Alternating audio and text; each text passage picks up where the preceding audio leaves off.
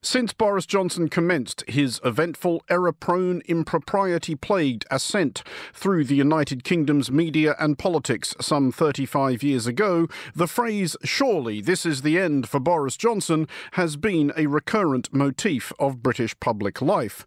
This week, at the umpty billionth time of asking, the answer appeared to be yes. On Tuesday, Chancellor of the Exchequer Rishi Sunak and Health Secretary Sajid Javid simultaneously resigned from Boris Johnson's cabinet. A frantic elbows akimbo stampede for the exits ensued as dozens of Conservative MPs, some of whom anybody had heard of, suddenly discovered that Johnson's manifold and altogether unconcealed shortcomings were an insupportable burden upon their consciences. By Thursday morning, even a creature armoured by Johnson's impenetrable carapace of shamelessness understood that the jig was up. Boris Johnson's premiership will end as a Boris Johnson premiership was always likely to, and certainly as it always deserved to, with one wretched, ridiculous, undignified, and avoidable scandal too many. In this case, his indulgence of the predatory behaviour of a colleague, the incredibly named MP, Chris Pincher. But why was this the straw which finally overwhelmed a hitherto remarkably steadfast camel? Who or what might succeed Boris Johnson? And is there something Boris Johnson might be remembered for without an anguished wince? This is the Foreign Desk. We suspend Chris Pincher. The Prime Minister's judgment in appointing Chris Pincher to the government to oversee the discipline and welfare of MPs has been questioned and since MPs reported seeing him drunkenly grope two men last week, some 14 more allegations spanning a decade have surfaced. Last week, the Prime Minister said that he knew nothing of specific allegations about misconduct by the member for Tamworth. Then he claimed he had only been aware of reports and speculation. But, Mr. Speaker, the truth is out today. I think Rishi Sunak has just resigned. We have had a stream of resignations, over 50, 54, 55 resignations or more. Breaking news Boris Johnson has sacked Michael Gove. Now, how much consideration are you giving to the prospect of your resignation? Uh, I'm getting on with the job that I was elected to do. It is clearly now the will of the Parliamentary Conservative Party that there should be a new leader of that party and therefore a new Prime Minister. And I've agreed with Sir Graham Brady, the chairman of our backbench MPs, that the process of choosing that new leader should begin now. You're listening to a special live edition of the Foreign Desk. I'm Andrew Mueller. Later in the show, we will be hearing from one not altogether displeased Conservative MP, a former 10 Downing Street Director of Communications, and from the country which will be sorry uh, to see Boris Johnson go. But first of all, for the latest on a bizarre week in British politics, even by the recent standards of bizarreness established by British politics, I'm joined by Monocle 24's Westminster Watcher, Vincent McAviney. Um, Vincent, first of all, there is one question we do need to address here, which is Is Boris Johnson actually going to go? Well, I sat with you at this microphone on Monday, and it seems like a lifetime ago now. Given that all that we've that was only Monday that we had this chat about Boris Johnson, Truth, the Chris Pincher affair, and listening to that entry VT there. I mean, what a lot! It's a lot that's happened. Um, without putting on the tinfoil hats and and going down it's a psyop kind of route. I think that there is a genuine concern outlined and expressed by a number of Conservative MPs and Sir John Major, the former Prime Minister, in mm. that very public letter that Boris Johnson's track record shows that he is someone who likes to bend, break, stretch rules, however you want to describe it, as much as possible to do what he wants. And we know he wanted to be Prime Minister more than anything. Uh, and it was his vaulting ambition all of his life. And I think the red flag for a lot of people, even after more than 50 members of his government had resigned, was that resignation speech. Because it was very strange.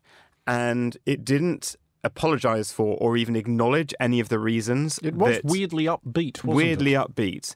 Uh, you know, he didn't. He, there was more spreading of the blame.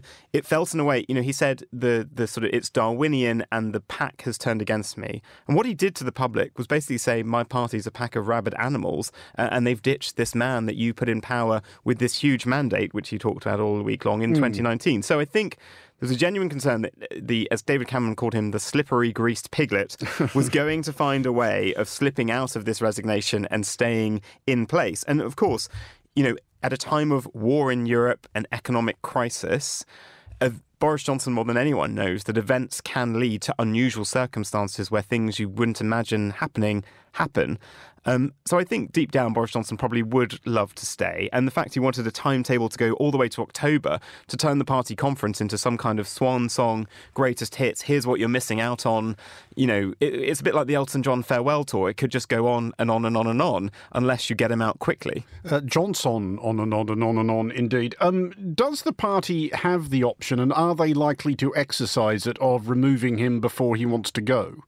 Yes, they can. And I think all of the contenders will want as short a race as possible. I think we'll have a new prime minister in place in this country by the first week of September, because by about the end of the month, you've got the Conservative Party conference, and that needs you need a window to get in, get your foot under the desk, and relaunch your party roughly, and yourself as the leader, roughly 20 months before you need to have a general election. Mm. So the idea that this is going to go on to October, no way. None of the candidates will want that. There'll be, you know, I thought there'd be initially 10 candidates. I think there might, you know, you, when you've got names this morning like Kemi Badenoch, who's a former Equalities Minister, very much low profile, throwing her hat in the ring with a big interview in the Times. I think we're going to have a really broad field in the first round of this that is going to very quickly be narrowed down into one or two key contenders uh, and will be done and dusted by the end of August. Well, let's talk about who those key contenders might end up being. As, as you correctly point out, it is at the moment a yeah, a, a, sort of bizarre uh, all in brawl as everybody thinks that this is mo- maybe one of those mad moments when anybody's got a chance. But is there at least consensus, do you think, among the Conservative Party, and this will, of course, ultimately be a choice made by the Tory party's members, about if not necessarily who they're looking for in their next leader, then what? Do they, do they want continuity Boris Johnson, or, or might there be a recognition that this might be one of those, you know, Thatcher to Major moments where you pick somebody who's just just going to calm everybody down a bit? I think it's more of an existential moment than that. I think that you know we have had in the past two appointments to prime minister. It's been about doing one job, delivering. Brexit, the will of the people, as the Conservative Party sees it. The most appropriate moment is the 2005 moment between David Davis and David Cameron. Mm. It is the Tory party deciding not who can do this job and carry on. It is a full reset. You've been in power for 12 years. You've got Keir Starmer who has climbed up, despite his uh, you know problems that he has had, climbed up the opinion polls in recent months. Um, and you have to pick someone you know, if you're saying that Brexit is done and we got Brexit done, well, what what's next? Because the game has already changed. You've got a cost of living crisis. You've got war in Europe. Who is the person that can shepherd, uh, you know, a pretty battered economy at this point through a decade where it looks like there's going to be really rapid change around the world?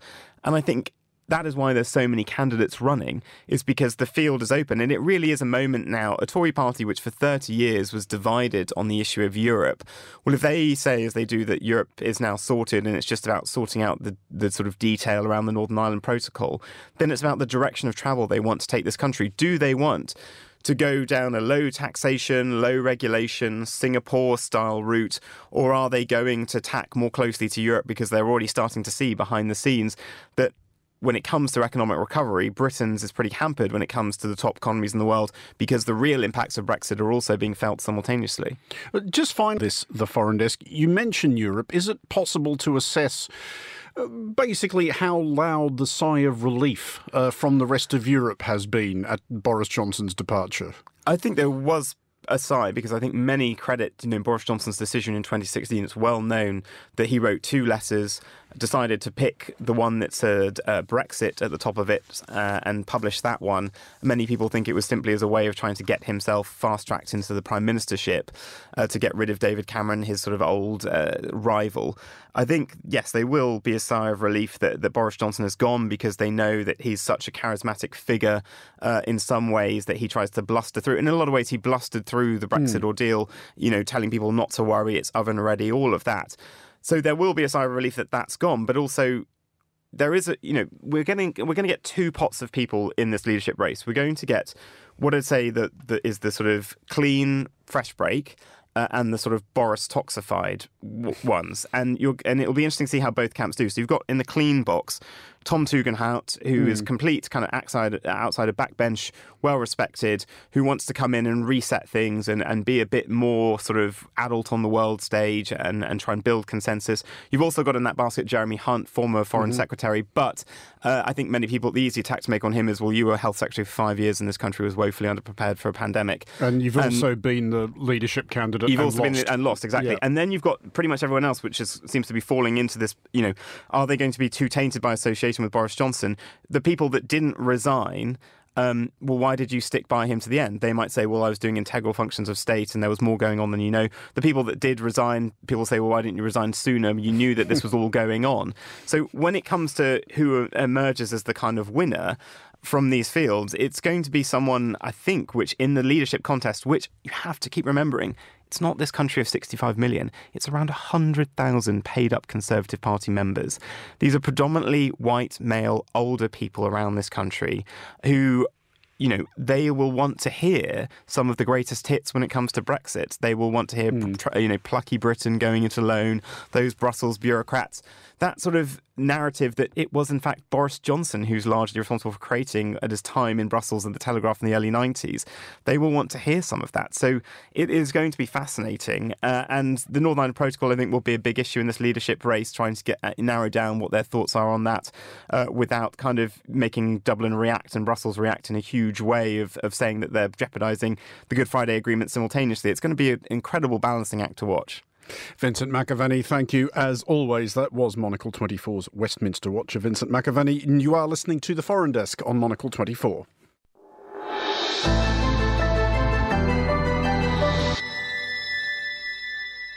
You're listening to a special live edition of the Foreign Desk. I'm Andrew Mueller, and I'm joined now for a longer look at Boris Johnson's premiership and such legacy as it bequeaths by Lance Price, former Director of Communications at Number 10 Downing Street under Prime Minister Tony Blair. Lance currently serves as Chief of Staff to Labour Member of Parliament Kim Leadbeater. Uh, Lance, first of all, even though people living abroad have gotten to know Boris Johnson a bit by now, how would you go about explaining his appeal to those British people he does appeal to? Boris Johnson is a very complex character and a very unconventional politician. So he has buckets of personality, there's no doubt about that. Uh, he's very entertaining, and indeed, he has been in his time the equivalent of a sort of almost a chat show host on British television, joking his way through discussions on matters of national and international import, I suppose, as well as a lot of very trivial matters. He's a former journalist, and in many ways, he's better known for his journalism, which at times has been extremely controversial and to some people extremely offensive, than he is for his political achievements. But his political achievements clearly are not insignificant. He was a two term mayor of London, which for a Conservative is something of an achievement in itself because London is basically a Labour leaning city, but he managed to win over enough people with his brand of conservatism to be mayor of London for eight years. And the same qualities that he brought to that, he then took, first of all, to the referendum on whether or not Britain should remain a member of the European Union, when he, after equivocating about which side he was on, decided he was on the leave side, led that with his characteristic style and energy, and was ultimately successful. And as a result of that success, was in prime position when the attempts to let's say, find a sensible way through Britain's departure from the European Union failed to go for the all out hardcore Brexit, which he advocated, and having advocated that, became Prime Minister. Having become Prime Minister, he promised to get Brexit done because everyone was sick and tired of the whole thing, um, and won a thumping majority in December of 2019, became Prime Minister. As far as you were ever able to tell, do you think he personally cared about Brexit one way or the other as a cause? He decided to care about it once he made up his mind which side he supported. But I don't think that he is one of those, and there are people like this in British politics, there are quite a few, who have all through their political careers had a visceral hatred of the European Union and a belief that Britain should stand alone on the international stage. Now, Boris Johnson did have Eurosceptic, as we call it, credentials, because when he was a journalist working for right wing newspapers and based in Brussels, he would churn out stories about bent bananas or straight bananas or something, I can't remember, hmm. sausages and whatever it was that the European Union was going to stop us eating or force us to eat in the United Kingdom. But he was doing that simply because it made for good headlines, it made for good copy, and it meant that he could make his name as a journalist. A lot of those stories were absolute nonsense, complete nonsense. And in his career as a journalist, he was actually sacked by the Times of London for making a story up. And so one of the things that people have a problem, and I'm not surprised they have a problem with him, is his, shall we say, dubious relationship with the truth. That dubious relationship was there even when he was a journalist, and it was there when he became prime minister, and it was ultimately what brought him down. At this point in the discussion, American listeners in particular may start to hear faintly familiar themes because there, there was this idea that a few of his supporters or enablers clung to that once he ascended to the high office, he would start taking it seriously. I mean, clearly, relative fripperies like Mayor of London or Foreign Secretary of the United Kingdom were not sufficient to bring about any such change. But there was this idea. People were saying once he's become Prime Minister, you know, he'll calm down, he'll take the job seriously. Clearly, he did not. But are you basically surprised that even once he got to where he always wanted to be, i.e., 10 Downing Street, and having some understanding of what it takes to do that job and to keep that job, that he didn't really adjust his behaviour at all? I'm only surprised to the extent that you would imagine that anybody with an ounce of intelligence and competence, and he's not unintelligent and he's not wholly incompetent, becoming Prime Minister of the United Kingdom, would be so occupied by the pressures of the job and so cognizant of the requirements of the job that they would knuckle down and get on with that job. There were many signs in Boris Johnson's career before he became Prime Minister that he didn't have the character to do that. But people do change when they are confronted by a very challenging position and a job that needs to be done that requires them to up their game, if you like. The point is that Boris Johnson never did up his game. He remained a rather insubstantial man who was unable to focus on the detail, and that in terms of doing the hard graft of what it takes to be prime minister, and it is a very tough job, he not only didn't apply himself, but he didn't actually seem to show much interest in applying himself either.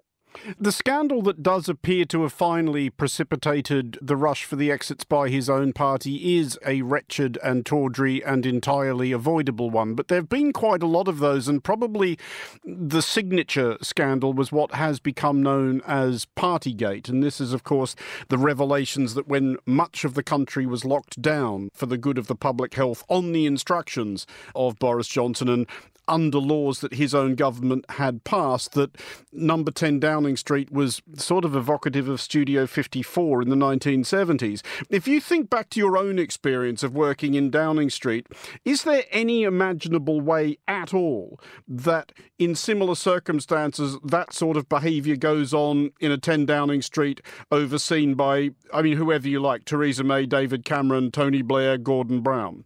Uh, no, is the short answer to that question. And I think it is inconceivable that the disregard for the laws of the land, never mind the propriety of office and the needs of the nation at that time, would have been ignored by any other prime minister that I can think of. I think that is absolutely inconceivable. And that was the period when the nation's love affair, or that section of the nation that had supported in the past, their love affair with Boris Johnson was broken.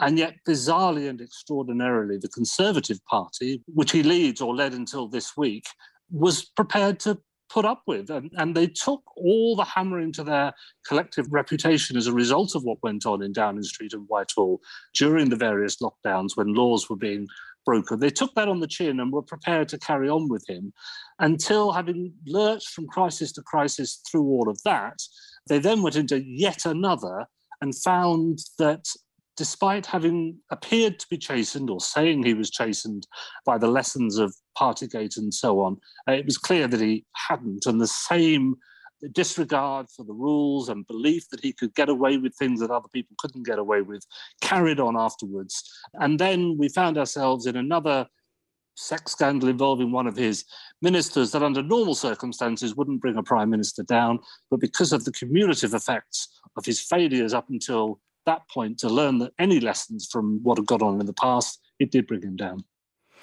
If this is it for Boris Johnson, where do you begin assessing his legacy? First and foremost, is there anything to be said for his period as Prime Minister? Yes, there is. And I think perhaps principally it was the way in which he applied himself to the vaccine rollout and the need to get vaccines in as many people's arms as quickly as possible once those vaccines were available in response to COVID. And don't forget that COVID very nearly killed him, literally killed him. And the application that he put into that and the drive that he put behind it was extraordinary to behold and was successful. That's not to say that the government's overall handling of the COVID epidemic was successful, it wasn't. But what he did show was when he applies himself and puts all of his energies into a task, he can move mountains, and he did move mountains along with his team. So there are things that he achieved, and on a purely political level, although I fundamentally disagree with Brexit and believe it was a disastrous policy for the United Kingdom to embark upon, he said that he would get it done. And by his own lights, he did get it done in that we have left the European Union. The terms of our withdrawal are starting to unravel, and people are starting to see the weaknesses in the in the arguments that he put forward, and indeed in the deal that he struck. But at least there was a deal. And just a final, very quick question pertaining to Boris Johnson's curiously upbeat, semi sort of resignation speech, which we heard on Thursday. Do you think there's part of him that thinks that this is sort of a temporary setback, that in some shape or form he's not done yet? Well, it's not done yet in terms of the Boris Johnson story, but I think the Boris Johnson story will now go off in a very different direction. He'll probably go back into the journalism stroke commentating stroke entertainment industry and probably make a great deal of money being entertaining and making speeches around the world. If he thinks that his political career can be restored after this, then he's even more naive than I think he is, although he has shown in the past to have a remarkably much higher opinion of himself than anybody else seems to have. Lance Price, thank you as always. That was the former Director of Communications at number 10 Downing Street, Lance Price, and you are listening to the Foreign Desk on Monocle 24.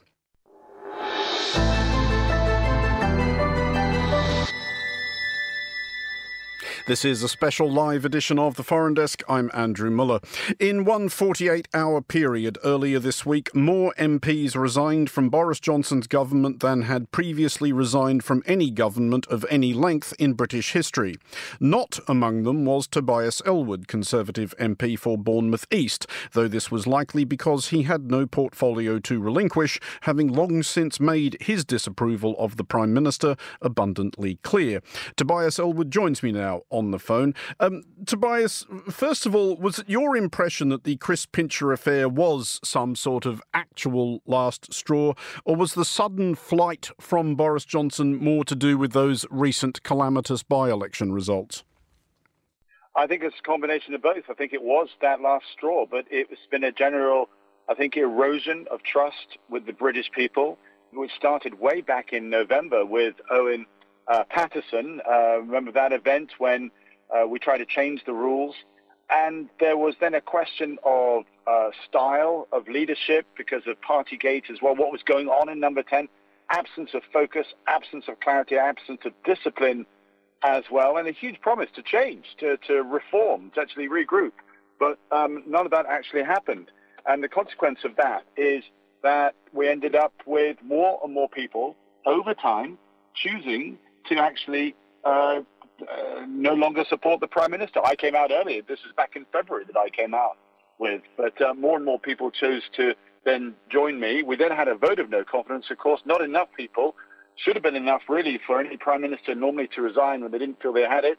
It then took the Chris Pincher event for people to say, right, That's it. I can't defend this anymore. I can't defend the Prime Minister's behaviour. And it's overshadowing as well. We are fighting, firefighting every single day. Can't get the big policy announcements out.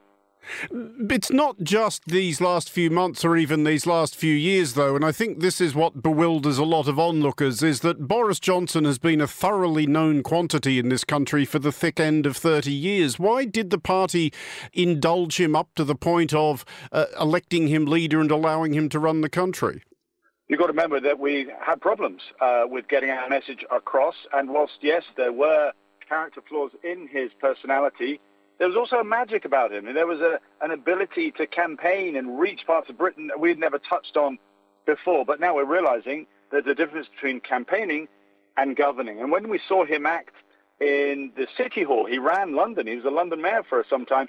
Uh, he had a lot of very good people around him. And that was where we think when things went wrong with the Prime Minister this time, is that there wasn't that team that was able to back up, to provide the substance, the detail, the strategy that you need to make the country work. Are you concerned that there might yet be more to come in terms of revelations, scandals related to Boris Johnson? Wondering in particular, uh, given your position on the Defence Select Committee, if you have a view on his very recent admission to having met Alexander Lebedev, who is, of course, a former KGB officer, without any officials present while he was Foreign Secretary. I think these are now more and more irrelevant. I think now. I think that absolutely what's going to happen now is that we we move forward. You know, whatever happens, you know, it has happened. It makes no difference anymore. He is departing. We now look to a new leader. We're going to have a leadership contest. Stalls will be set out in order to work out where we go to next. And so whatever happens, yes, it's very likely, as you, as you suggest, that there will be more there that hasn't been uncovered to date. It doesn't matter anymore because it's the direction of the country that people will focus on, less about the Prime Minister. Do you not think there is still a, a Johnsonist tendency in the Conservative Party, though? Do such characters as attach themselves to him, like Jacob Rees-Mogg and Nadine Dorries, still pull any weight whatsoever?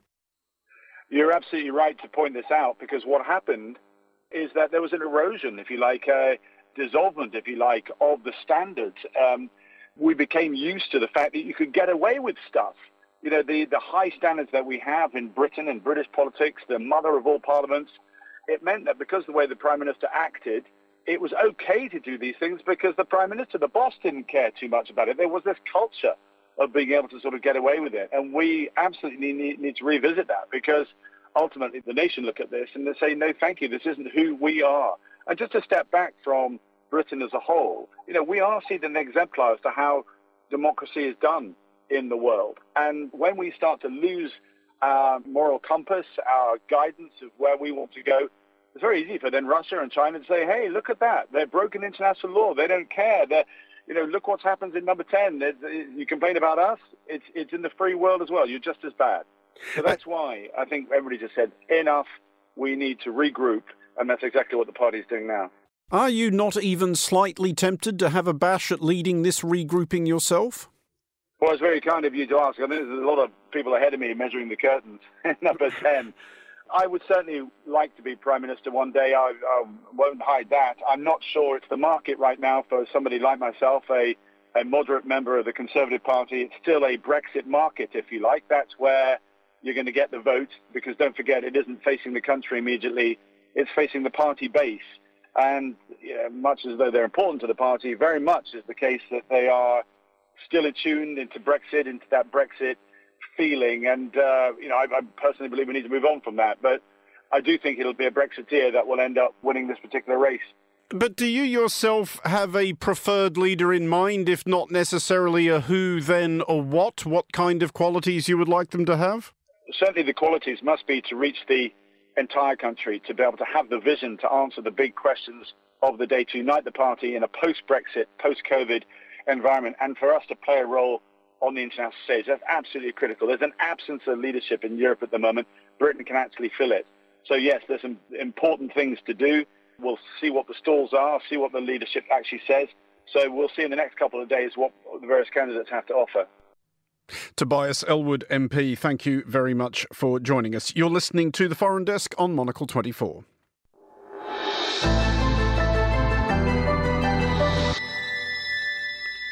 This is a special live edition of the Foreign Desk with me, Andrew Mueller. Readers of Boris Johnson's book, The Churchill Factor, and this broadcaster cannot, in all good conscience, recommend that you join them, will be aware that Johnson also perceived himself as a great man in waiting, a perhaps unlikely figure who would rise magnificently to a challenge in his nation's hour of need. As it turned out, it was another nation's hour of need which may have furnished the closest Johnson's premiership came to a redeeming quality. In one country, if not necessarily his own, he will be unequivocally missed.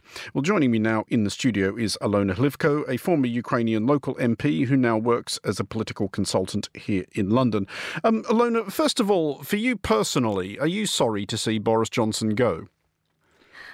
I think having lived in London for four years, I'm a bit more British in this sense, and I'm not that sorry to see him go personally because it's been quite hectic for the last year. Um, let's admit it. And I think as a Ukrainian, I've seen that he's definitely benefited in his role off of the war in Ukraine, as terrible as it sounds, but it's political and it's true. It's pragmatism. Uh, Ukraine was always a topic there that helped him avoid some of the domestic agenda conversations. So I think it's a very natural step for the UK society. But he did get out in front of the West's response to Ukraine, and he did, as you correctly observe, identify himself very much with the cause. How important was that, especially at the early stages of the war, when he was one of the first leaders uh, to visit Ukraine, certainly the first leader of a country which is on the, the UN Security Council's permanent five? I mean, the Prime Minister of the United Kingdom is a big deal. How big a deal was it for Ukrainians when he turned up in Kiev to meet President Zelensky in person? I think that was extremely important. And as you rightly say, he was one of the leaders who were there to galvanize the support for Ukraine when everyone was still kind of cautious to take some firm steps to help Ukraine to stand up to Russia, to name things as they were. But going back a little bit, you could kind of notice, as I have, that Boris Johnson is a really good crisis manager. Um, so we've seen that in dealing with COVID. Maybe not at the beginning, but eventually he got to it and he did roll out the vaccine program. Britain was one of the first countries to ease all of the restrictions in Europe. Mm. And then with the Ukraine war, he was also there on the front line, not scared to go to Kiev for the very first time. I think he was there on the 1st of February when it was really intense um, speaking to Zelensky with the Polish president as well. Uh, so that was extremely important to set the tone in Europe. And I think also capitalizing on this theme of global Britain and proving to the domestic audience that leaving the EU was actually the right thing because it gives the UK the mandate to go out and be one of these global actors rather than being conscripted by um, some of the EU processes and mechanisms. Um, and he was quite good at kind of that constant position with France and Germany. Um, so I think that's been quite successful both for him and his career, and that was great for Ukraine too. But to go back to the essence of the things, if it wasn't for the UK society and, and the British people who vastly support Ukraine, he would, of course, maybe not have been as explicit mm. in his support. You're obviously still in touch with your own friends, family, and associates in Ukraine. From your interactions with them, and I guess from consuming the Ukrainian media, what's your sense of how the news of Johnson's, well, presumed departure is being received in Ukraine? It was quite funny because my friends who are very far from politics immediately sent me loads of messages panicking. What's happening in the UK? What are you doing over there? Why why are you ousting Johnson? And is the greatest support for Ukraine what's going to happen to us now? And I had to take some time to have several phone calls to calm everyone down, uh, post some things on social media, and explain some very basic lines to people that uh, politics in the West are, are slower, but they're also more sustainable. So if there's a policy to support Ukraine, it's not simply going to go away with one leader. And in the UK, this um, help And this uh, perception of the war in Ukraine crosses all the party lines as well. So even if it were the change, not just of the conservative uh, party leader, but also the government as a whole, if it were to go to Labour or Lib Dems or whoever, there would still be support for Ukraine. Um, but I think people in the government and some of my friends in Ukrainian parliament, they understood there is certainly concern that there might be some slowing down of some hmm. processes mm. just because of the chaos in the government change.